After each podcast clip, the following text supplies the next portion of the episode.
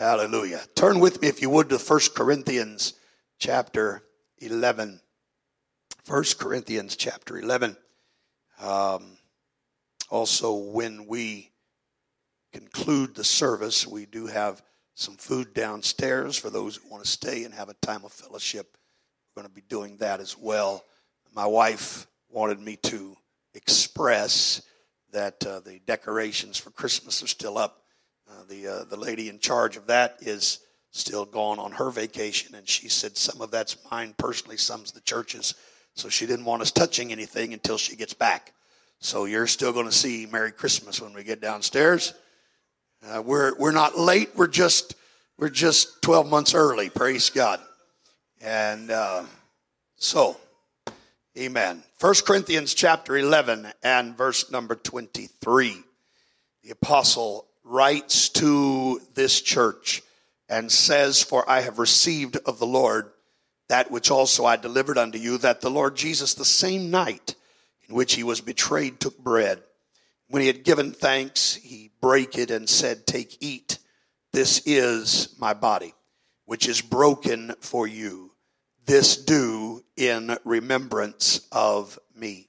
After the same manner also he took the cup when he had supped, saying, This cup is the New Testament in my blood.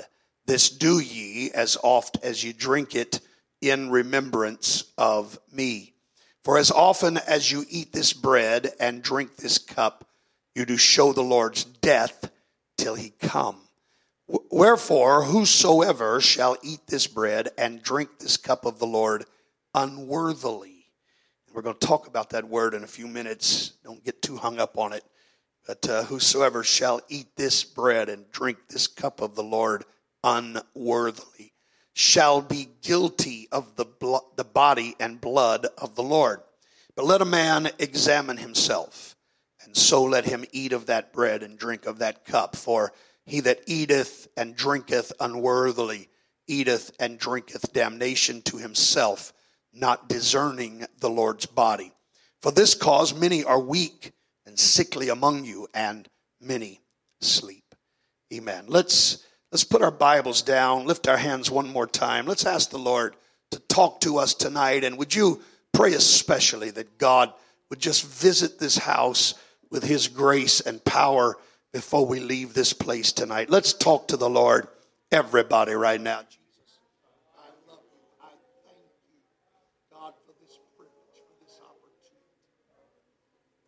Lord Jesus, I'm asking you.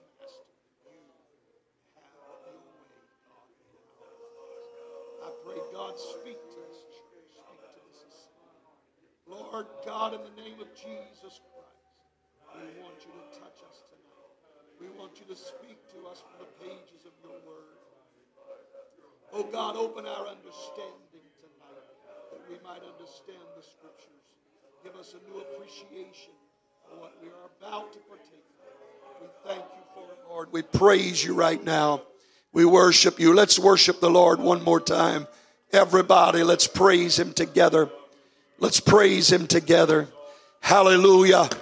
Come on, let's let's worship him. Let's get our hearts ready for the word of the Lord. I love you, Jesus. I love you, Jesus. Praise God, praise God, praise God. Hallelujah. Amen, amen. God bless you. You may be seated tonight. Now, as Paul began to write to the church at Corinth about this uh, sacrament that we call communion or the Lord's Supper, Paul brought to our remembrance the night that it all began. It was on the night of the Lord's betrayal. He met with his disciples in Jerusalem and they had eaten together that night. Now, I, I, want us, I want us tonight to recognize and to understand what exactly they were doing. They didn't just call a night of fellowship. It wasn't just a time of getting together and having a meal, but there was something specific that they were observing that night. Go with me now to the book of Mark. And uh, this is Bible study time. So get your Bibles. We're going to we're going to look at some scripture here tonight. Mark chapter 14 and verse number 16. Mark 14 verse 16. And his disciples went forth and came into the city and found as he had said unto them, and they made ready the Passover. I want to show you that what they were doing that night, as I said, was not just a night of fellowship. It wasn't just getting together for yet another meal, but they were there in observance of a Jewish feast day, a Jewish holiday, if you please. And that holiday was the Passover. And we see that that's what's happening. This is verse 16. If you skip down to verse 22 and, uh, and read verses 22 through 24, it should be, I think, there, brother. Um, I'm sorry, there's a lot here that I should have marked this for you. It's the next page. If you, we are starting here. So there was 14.6 and then should be the next page. We're ready there. All right. So, verse 22 through 24. And as they did eat, Jesus took bread and blessed and brake it and gave to them and said, Take, eat, this is my body.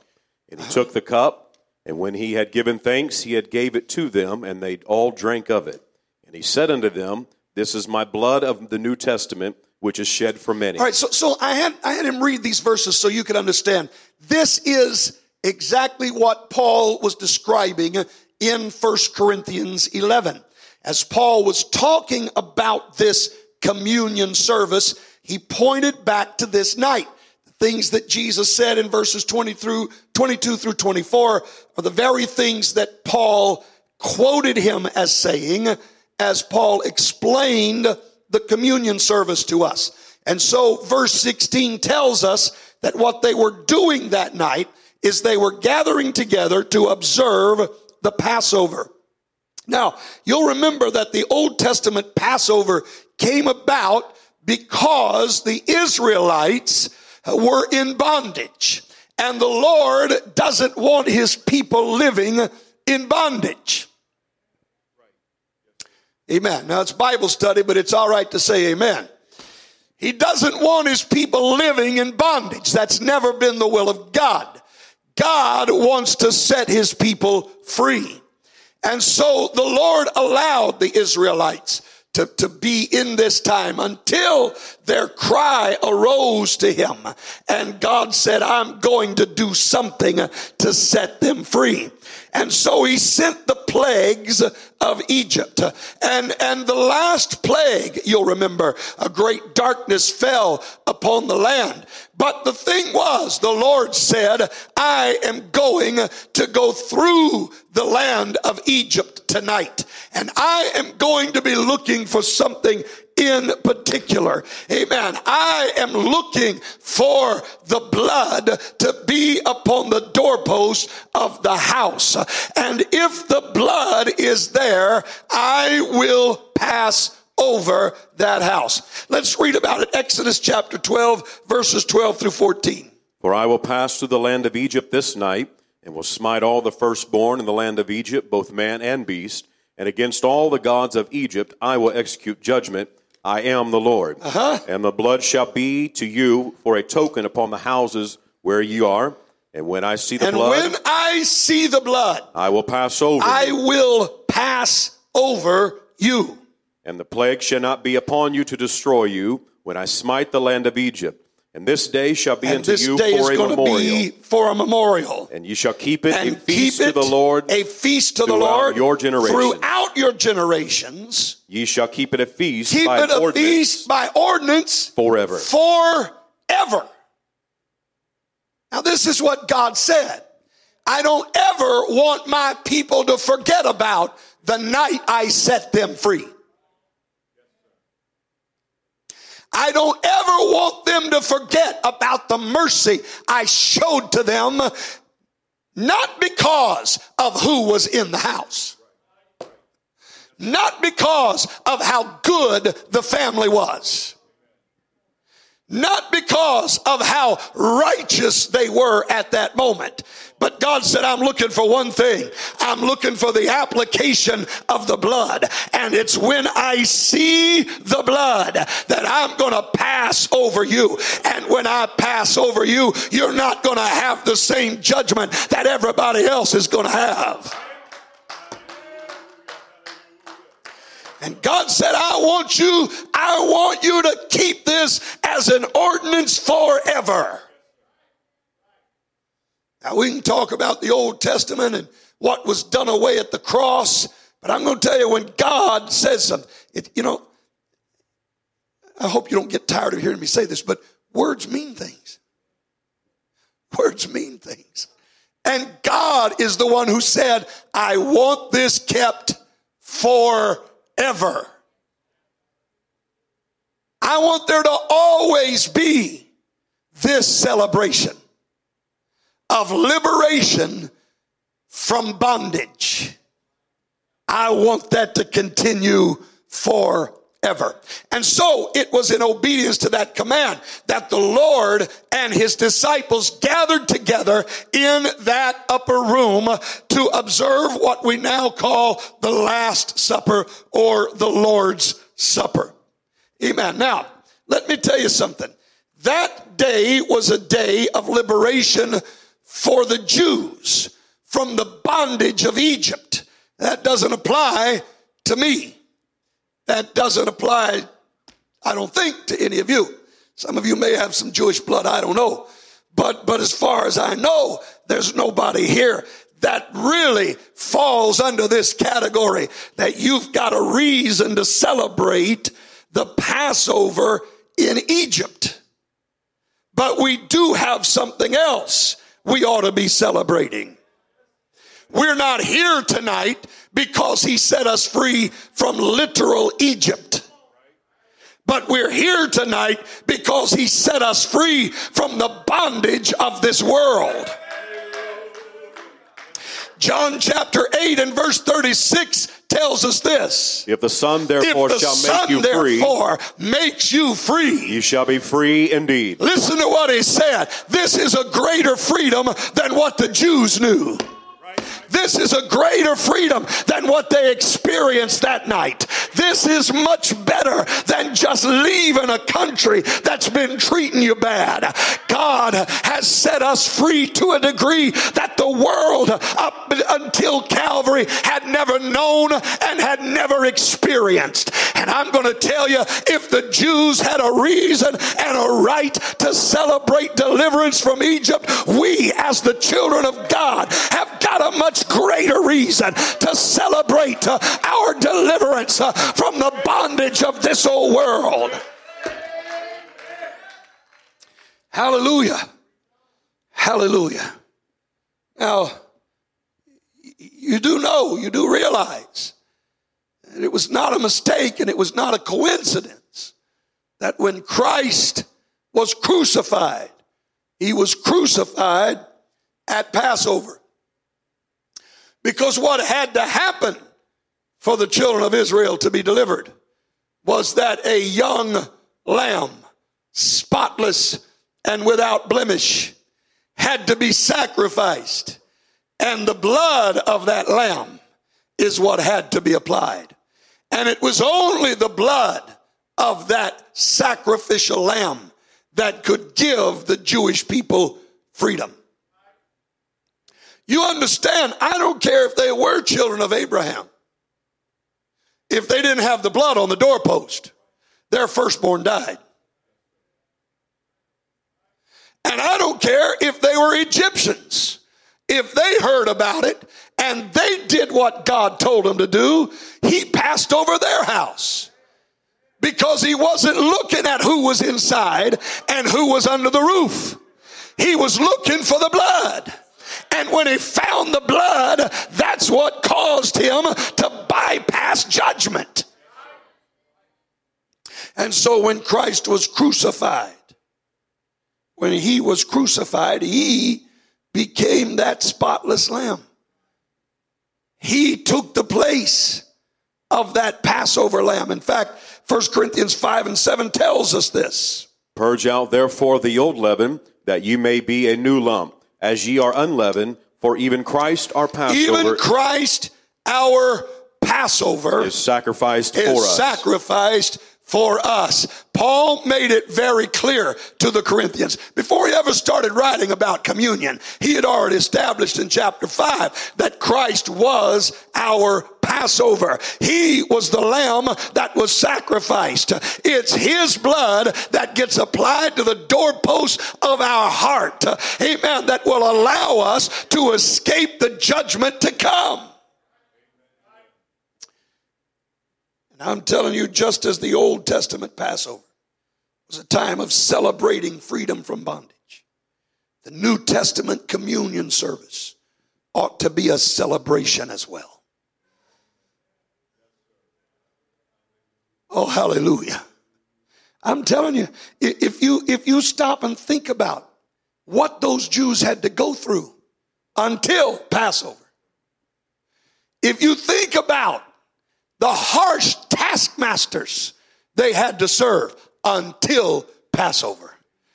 But once the Lord passed over their house, it wasn't just that the firstborn was spared, but that night in fact, he told him, he said, I want you to eat dressed and ready to go. I don't want you to have to go back and pack your bags. I want you, because when I pass over your house, we're getting out of here.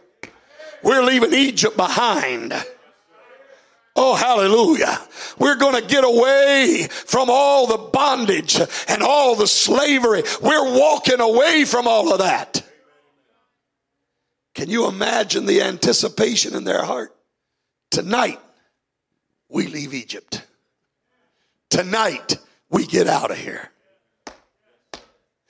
No more whips on our backs. No more slaps across our faces. Tonight, it's over. Tonight, everything changes. Tonight, the tables turn. Oh, hallelujah. Amen. In fact, the Bible says they spoiled the Egyptians. They went through and took things of value from the Egyptians when they left that night. And they said the Egyptians were willing to give it to them. They wanted them out of there. We don't want you around here anymore. So they're giving up all their valuables. They're walking, they went from slaves within moments to being wealthy. They walked into the blessing of God when they walked out of the bondage of the devil. I'm telling you, it was a time of celebration. And saints of God, I'm afraid sometimes, especially when we've been living for God for a while, we forget about how good God was to find us in our sins. We forget about what it was like when the devil was slapping us around and had his chains on our hands and our feet. We forget about what God did that night we knelt at an altar and repented of our sins. We forget about what happened when we were buried in the name of Jesus in water baptism. We forget about what happened the night he filled us with the Holy Ghost. I'm telling you, we need to go back tonight and remember I've been set free. I'm not what I used to be. I may not be all I want to be, but I'm not what I used to be. And it's because of the blood of the Lamb. It's been applied to my heart. Oh, hallelujah. Hallelujah. So this ought to be a time of celebration. It ought to be something we look forward to. I'm telling you, it's, it's really Holy Ghost party time. You don't know like I know what He's done for me. You can't tell it like I can tell it what He's done for me. Oh, hallelujah. Praise God, praise God. Hallelujah. Amen. And so, what we're going to do in just a few moments, we're going to be having a time of celebration. And we're going to come back and remember again just how gracious God has been in saving us. Well, hallelujah. Now, before we go any further, I do need to talk to you just a little bit about what happened that night and what, what they did and, and, and the significance of what happened. I've, I've brought this out before, but bear with me tonight. I- want you to understand how important a symbol is to God. That when God establishes a symbol, that God honors that symbol. And God treats the symbol as the real. Let me prove it to you. Numbers chapter 20. And uh, let's start with verse 7. Numbers 20, verse 7. And let's read through verse 12. And the Lord spake unto Moses, saying, Take the rod, and gather thou the assembly together, thou and Aaron thy brother, and speak ye unto the right, now, rod. now, now, hang on, hang on. Take the rod, he said. I want you to take the rod. But, but he said, I, I, I want you to, to do what? Speak. I want you to speak to this rock. You're going to have the rod in your hand, but when you get there, I want you to speak to this rock before their eyes. And what's going to happen? And it shall give forth his water, And the rock's going to give forth water. and thou shalt bring forth to them the water out of the rock, so Uh-huh. thou shalt give the congregation and their beasts drink. Yeah, now God made it clear. Take the rod in your hand, but when you get there, speak to that rock. Tell it what you want. And God's going to open it up and give you water. Now, now you understand, they'd already been to this place once before. They, they'd already wandered in the wilderness for many years and they had come to this very rock one other time. And when they came that time, the first time, God said to Moses, Take the rod and smite the rock. And when he smote the rock, the rock clave in two and the water gushed forth. The rock was smitten and it gave its water. But now they've come back a second time and they're in need of water again. And God says, Now, Moses, take that same rod, but this time the instructions are different. I just want you to speak to the rock. And when you speak to it, water's coming out. And you're going to be able to give water to the people and to their beasts. I'm going to tell you that's a lot of water. Probably a million, million and a half people, and all of their animals. It's a lot of water. But God said, I'm going to give it out of that rock if you'll just speak to the rock. So let's read on, verse 9. And Moses took the rod from before the Lord, and as he commanded him, Uh-huh. and Moses and Aaron gathered the congregation together before the rock, Yeah. and he said unto them, Hear ye now, ye rebels, must we fetch you water out of this rock? Now, now, now listen. Moses, the Bible says, was the meekest man on earth. But don't ever confuse meekness with weakness. Moses was not a weak man, but he was a meek man. But that meekness doesn't mean that he just turned his head at everything and anything.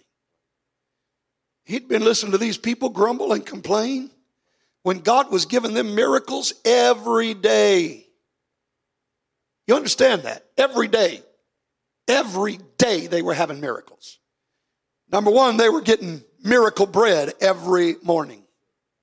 They'd walk out of their tent and the bread would be on the ground every day, six days a week, and on the seventh day, there's none. There's no way you can write that off to a coincidence.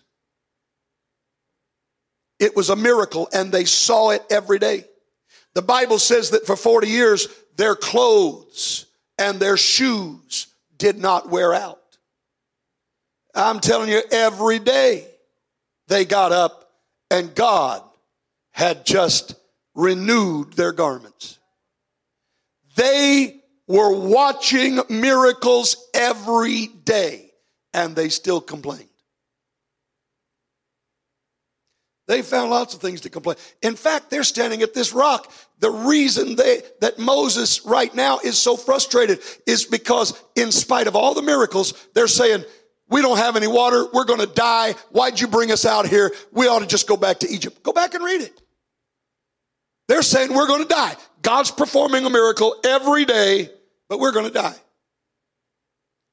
And that's why Moses steps up and he said, read that again, verse 10. And Moses and Aaron gathered the congregation together before the rock, And he said unto them, Hear now, ye rebels, You rebels. must we fetch you water out of this rock? Yeah. And Moses lifted up He his lifted hand, up his hand. and with his rod he smote the rock twice. Now, now, wait a minute, wait a minute. What did God tell Moses to do? He said, Speak to it. But what did Moses do? He spoke to the people and smote the rock.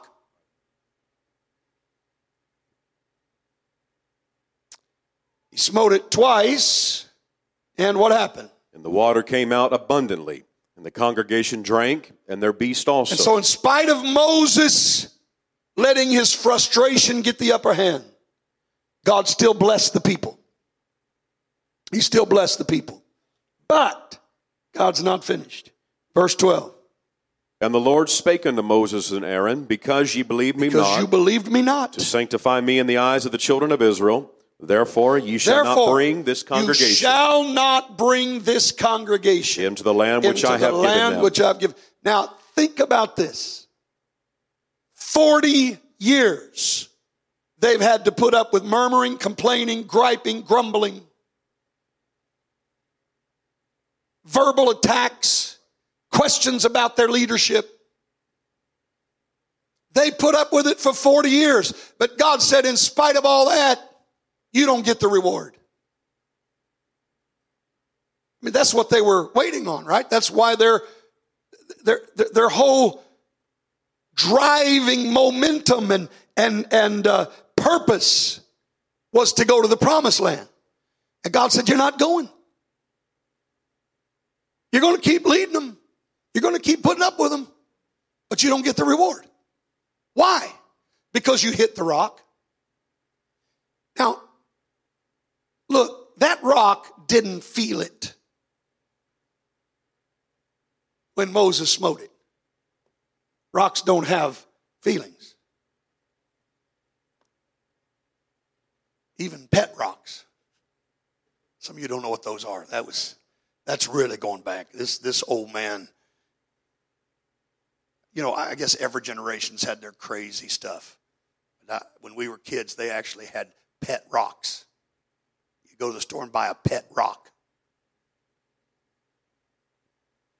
They weren't very smart. In fact, they were dumb as a box of rocks. Anyhow, that rock didn't feel it when Moses smote it. It wasn't because he hurt the rock. There was another reason why God, now this is a severe punishment. You understand? 40 years I'm looking forward to going to promised land. And God said, no, you get to put up with all the grumbling, all the complaining, all the fussing, all the fuming, but you don't get to go.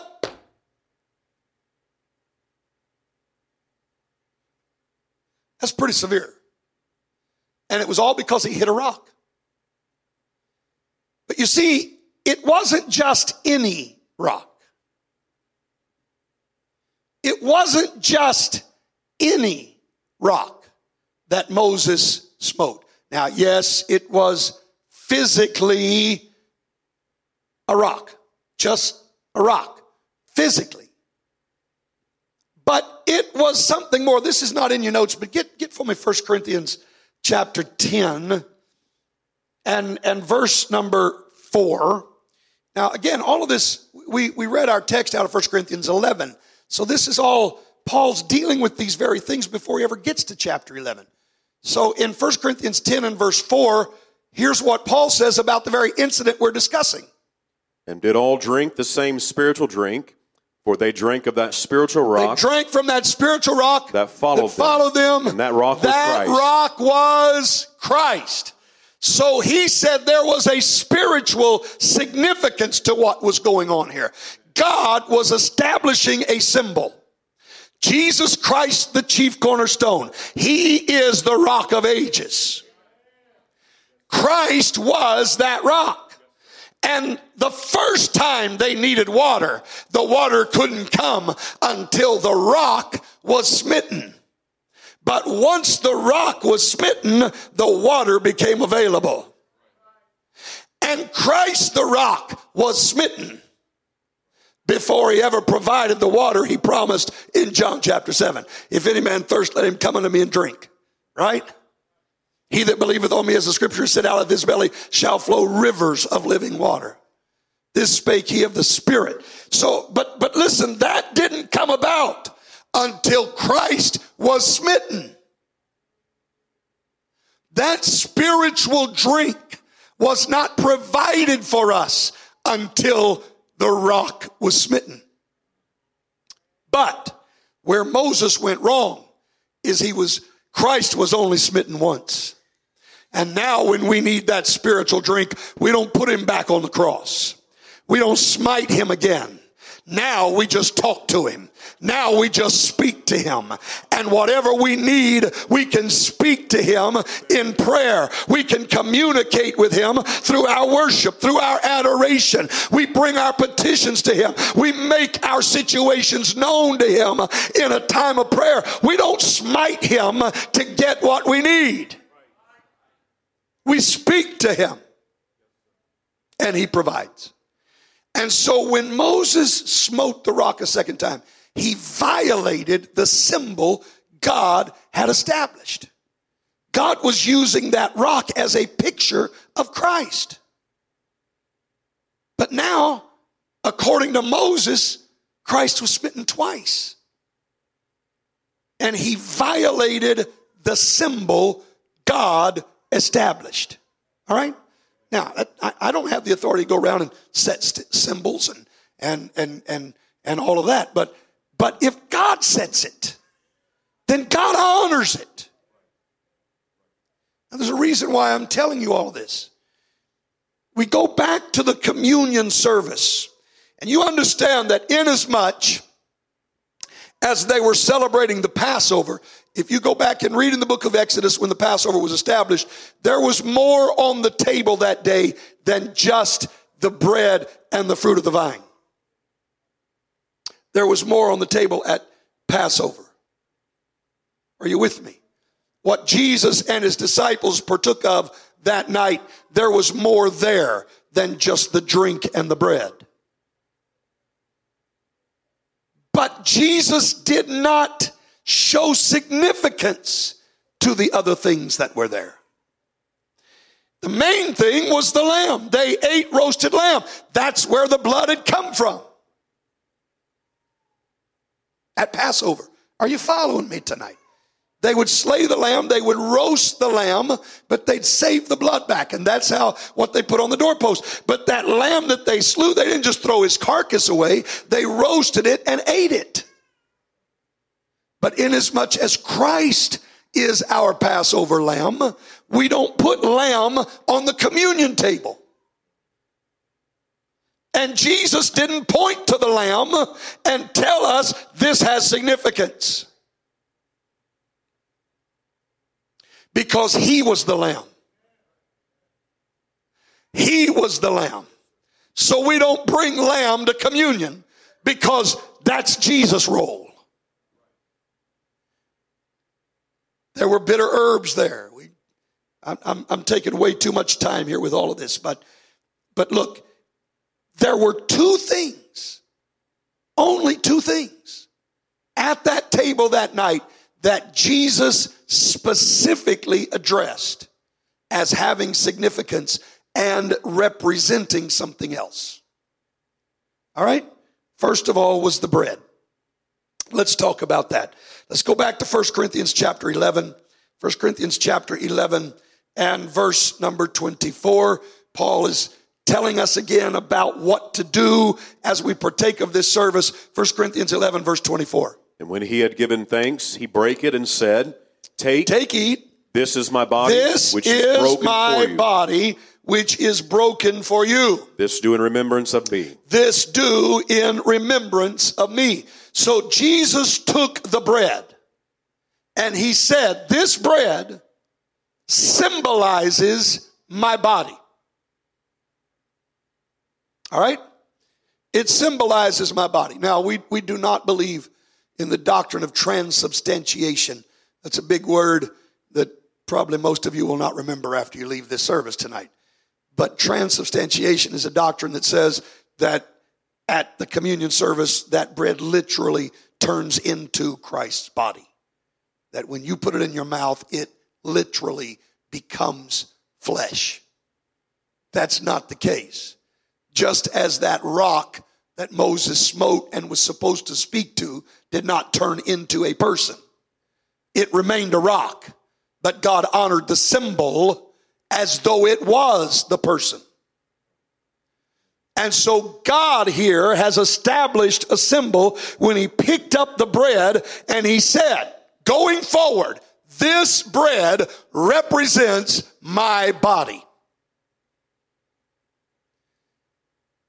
Now, why would he do that? Well, John 6 and 35, he, he, he told us this. Read John 6 and 35. And Jesus said unto them, Jesus said to them, I am the bread of life. I am the bread of life. I'm the bread of life. In fact, look, you understand why would he be born in Bethlehem? Well, there's a few reasons. One is that it was the city of David, the city David came from, but but do you understand Bethlehem? Beth is the Hebrew word for house. Bethlehem, the house of bread. Did you know that's what Bethlehem means? It means the house of bread. And so the bread of life was born in the house of bread. Hallelujah.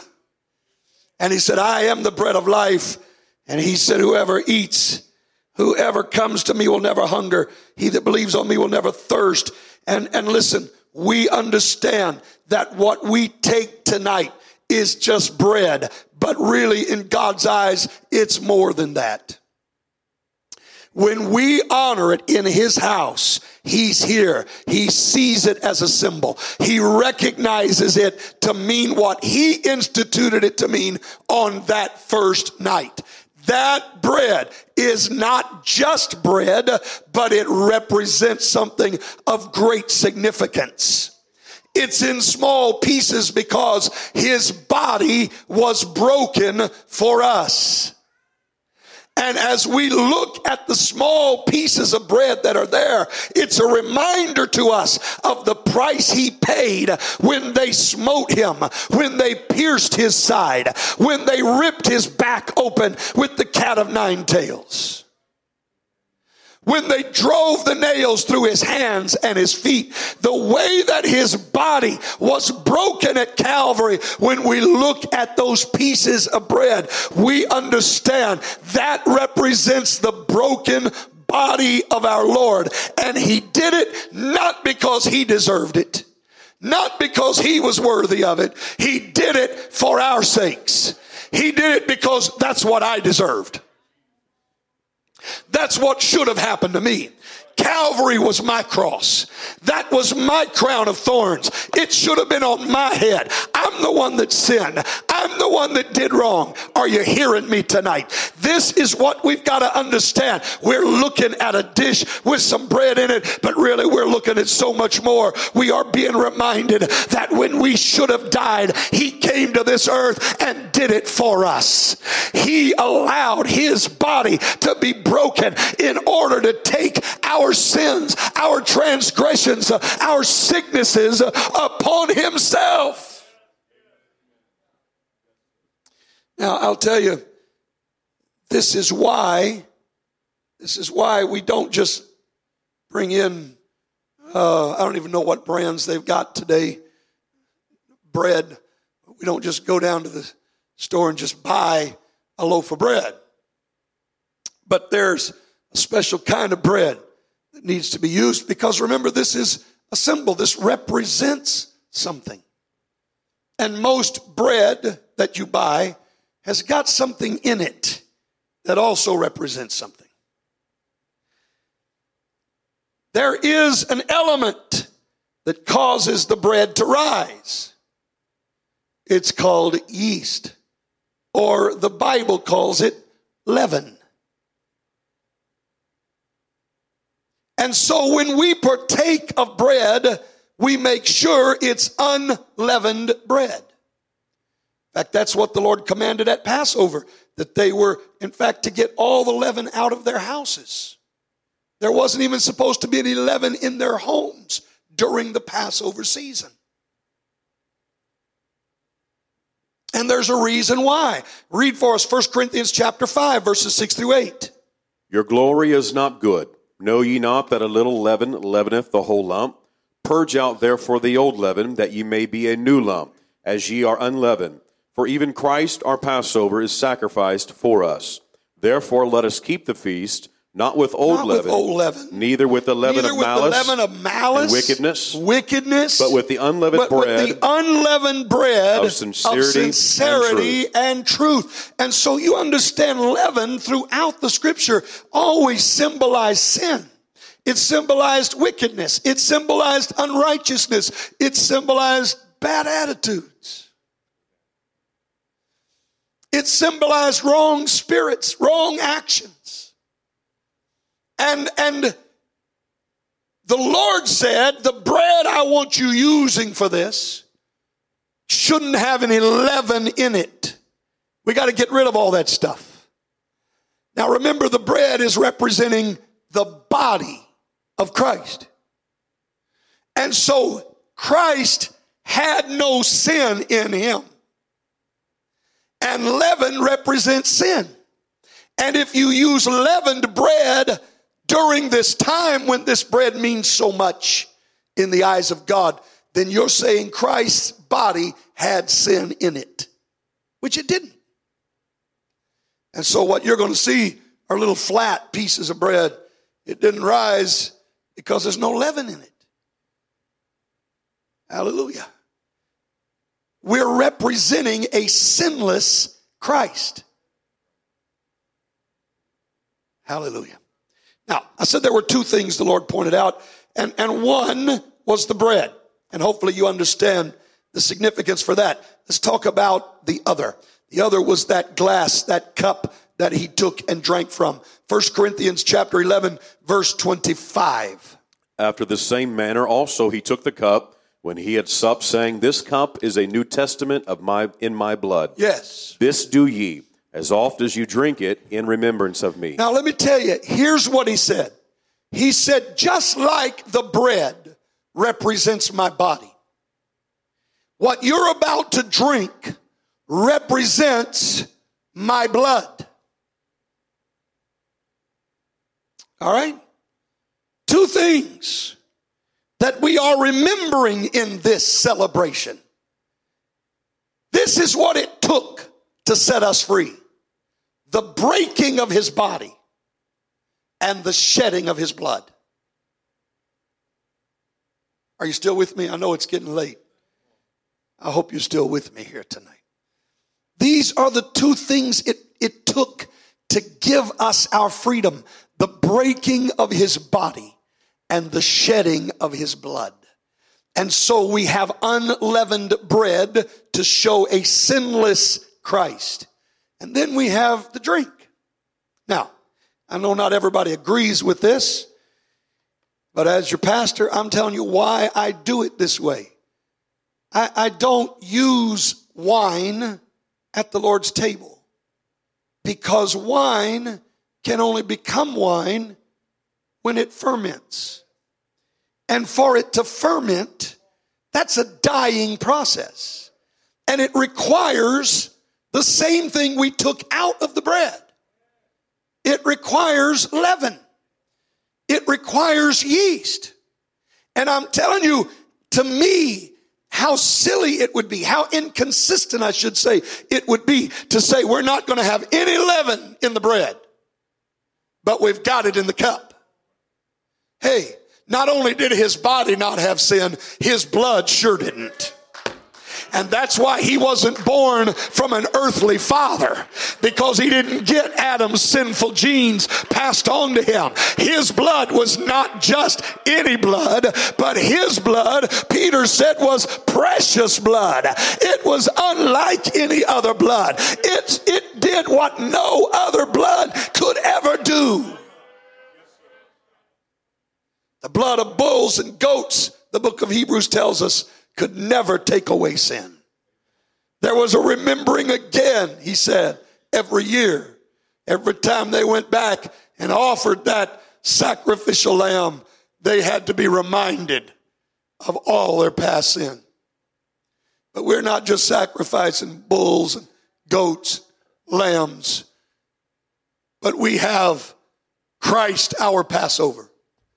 And his body was sinless, and his blood was sinless. And there's no death in his blood, there's only life. Are you getting this tonight? There's only life in his blood. It's because of his blood that we escape death. And so I'm not going to take a cup and fill it with something that is dying. And that's what wine is. The juice has begun to die as it ferments. And I'm not, look, there's no death in his blood. He saved us from death by his blood. Amen. Jesus said, I am the resurrection and the life, and he that believeth on me shall never die. That's what he said. There's no death for us. Amen. We just fall asleep and awake in the arms of Jesus. He took away the sting of death. Because of him, we can say, Oh, death, where is thy sting? Oh, grave, where is thy victory? It's because of the life giving power of the blood of Jesus Christ that we don't live under the threat of death. And so we are going to use unfermented juice, no leaven. Amen. Another reason why we do it, we'll just throw this in before I move on. Romans 14 and 13 says this Let us not therefore judge one another anymore, but judge this rather, that no man put his stumbling block or an occasion to fall in his brother's way.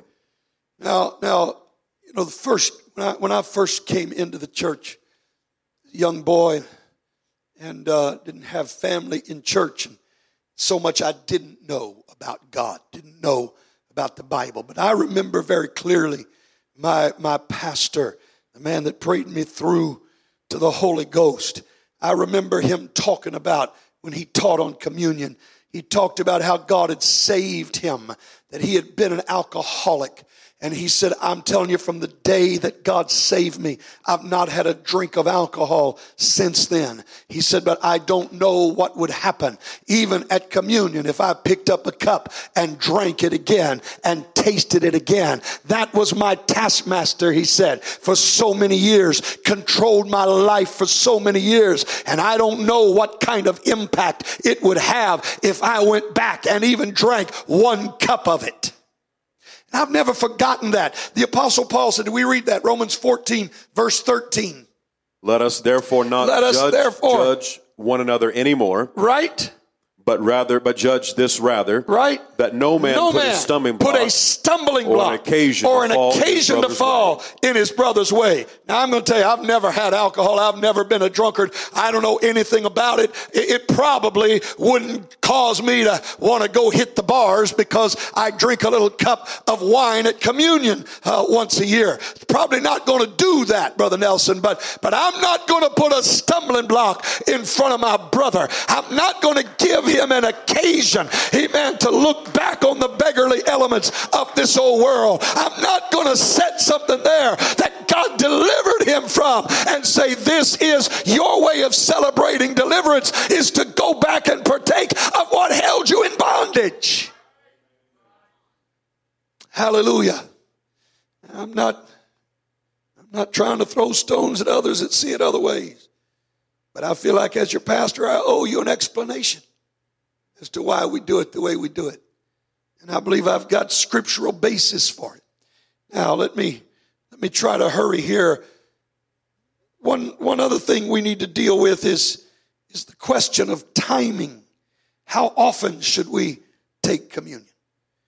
Well, you know, I've I've done my best through the years.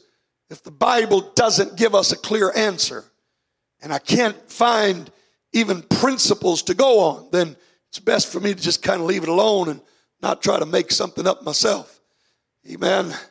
But if the Bible gives me some principles, and I've got something to go on. But but but here's a situation. You want to know how often should we do it? Well, the Bible doesn't tell us how often we do it. I do know, I do know he said this ought to be a memorial forever. It should never stop. It ought to be going on forever. The other thing I know about it, 1 Corinthians 11 26. For as oft as you eat this bread and drink this cup, ye do show the Lord's death till he come. All right, so first of all, he just said, as often as you do it. Sounds to me like he's giving us the liberty to decide how often we want to do it. Right? However often you do it. The second thing is, he said we ought to show the Lord's death until he come. So that makes it clear. I don't know how many times a year we ought to do it. This much I know we don't want to quit doing it till the Lord comes.